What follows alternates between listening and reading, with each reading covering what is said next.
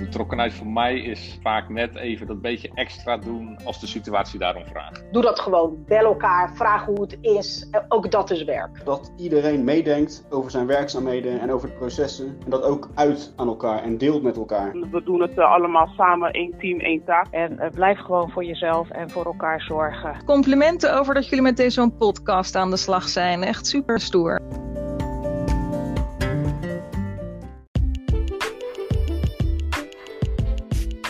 Welkom bij de podcast De Betrokken Dienstverlener. Ik ben Annemarie de Rotte. En ik ben Anne Boomsluiter. En in deze podcastserie gaan we op zoek naar de betrokken dienstverlener in onze collega's. Vandaag hebben we Ines Balkema te gast. Ines is een directe collega van mij en werkt als adviseur inspraak en participatie. Ja, en Ines die weet alles van Right to Challenge, dus daar gaan we haar op bevragen.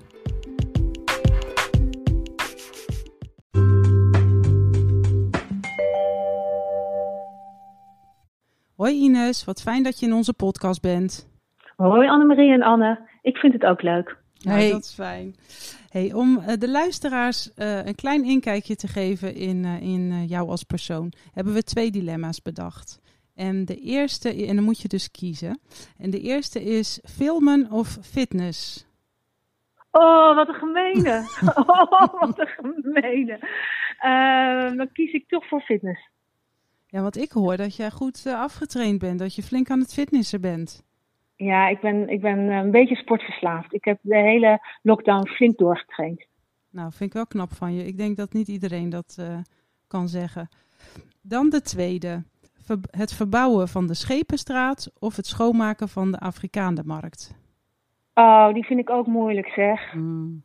Die vind ik, uh, ik, ja, dat zijn onze show challenges. De, ja, de twee waarmee we het meest naar buiten treden. En als je dit me met het mes op de keel vraagt, dan ga ik toch voor de Afrikanermarkt. Vanwege de duurzaamheid, maar ook omdat ze mensen echt aan het werk helpen. Ja, ja ik, die voelde ik ook wel een beetje aankomen. Er zit natuurlijk ook nog een sociaal aspect bij. Nou, Ines, wij vertelden de luisteraars al dat jij werkt als adviseur inspraak en participatie. Maar en dat jij echt alles weet van Right to Challenge. En kan je ons iets meer vertellen wat dat precies inhoudt? Misschien ook aan de hand van het voorbeeld van de Afrikanermarkt. Ja, ik, en ik, uh, ik kan het ook aan. Ik doe het liever aan de hand van een ander voorbeeld. Uh, de Afrikaandermarkt is een best hoogdravende challenge.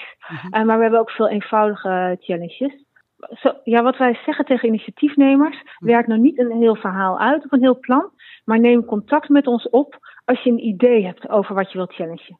En dan kan gecheckt worden, is het een huidige taak? Hebben wij daar uh, budget voor? Dan wordt er gecheckt bij de gebiedsorganisatie. Kennen jullie deze initiatiefnemers? Kunnen ze het waarmaken? Sluit het aan bij de plannen en het werk in de wijk? En als dat allemaal zo is, uh, dan zet ik de initiatiefnemers aan tafel met de uh, collega's, de vakinhoudelijke collega's uit de clusters en de gebiedsmanager of de wijknetwerken.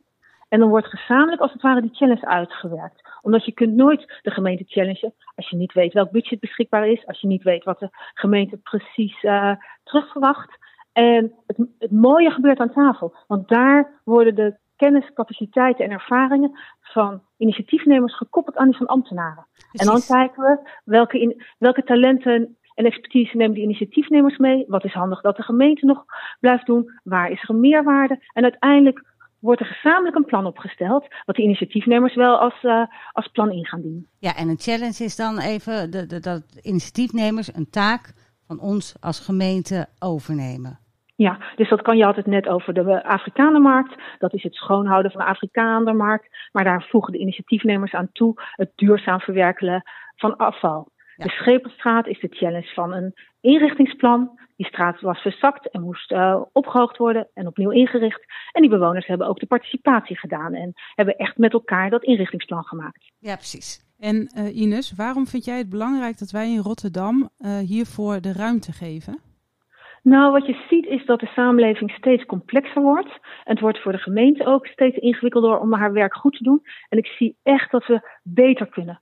Als we samen optrekken, uh, met mensen uit wijken. Als we die talenten benutten, als we die talenten koppelen aan de talenten van ambtenaren, dan kom je tot het beste resultaat. En zijn de challenges altijd hele grote dingen waar je best wel professioneel eigenlijk voor moet zijn als, uh, als challenger?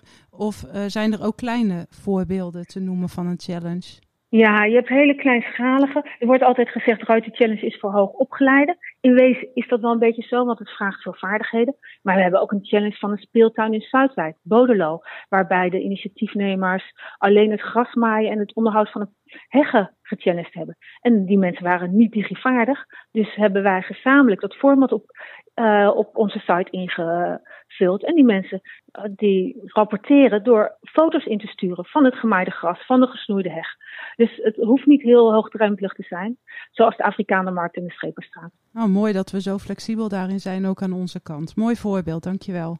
Ja, en onze podcast die gaat over betrokken dienstverlening en werk in stad en wijk. Nou, dit was al een goed voorbeeld uh, over jouw dienstverlenende betrokkenheid. Maar zou je daar nog iets anders over kunnen vertellen? Wat typeert nou jou, uh, uh, jij als dienstverlener in stad en wijk? Nou, wat mij, ik denk dat mijn rol typeert is dat ik, uh, ik ben proces, procesmanager uit die challenge. Dus ik manage het hele proces vanaf het eerste idee wat binnenkomt totdat die challenge goedgekeurd wordt door de wethouder. Dus ik, ik ben als een soort neutraal persoon daar voor ambtenaren en voor initiatiefnemers. En ik zorg dat zo'n challenge soepel door het systeem heen gaat. En mocht dat nou niet lukken, dan kan ik eventueel ook op opschalen. Ik heb een platform met afdelingshoofden onder voorzitterschap van de directeur.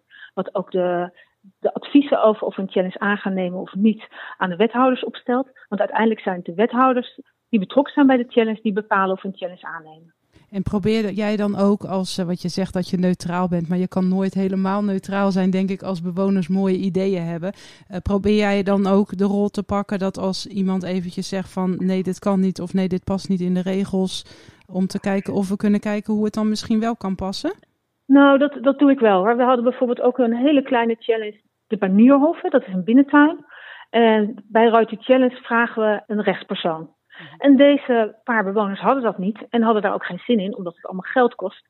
En toen ben ik gaan informeren bij onze juristen en bij inkoop. Is er nou een rechtspersoon nodig als het om een challenge gaat van 3.500 euro? En uiteindelijk bleek het risico zo klein dat deze challenge ook ingediend kon worden zonder dat de initiatiefnemers een rechtspersoon hadden. Nou, dat is inderdaad een mooi voorbeeld van betrokkenheid.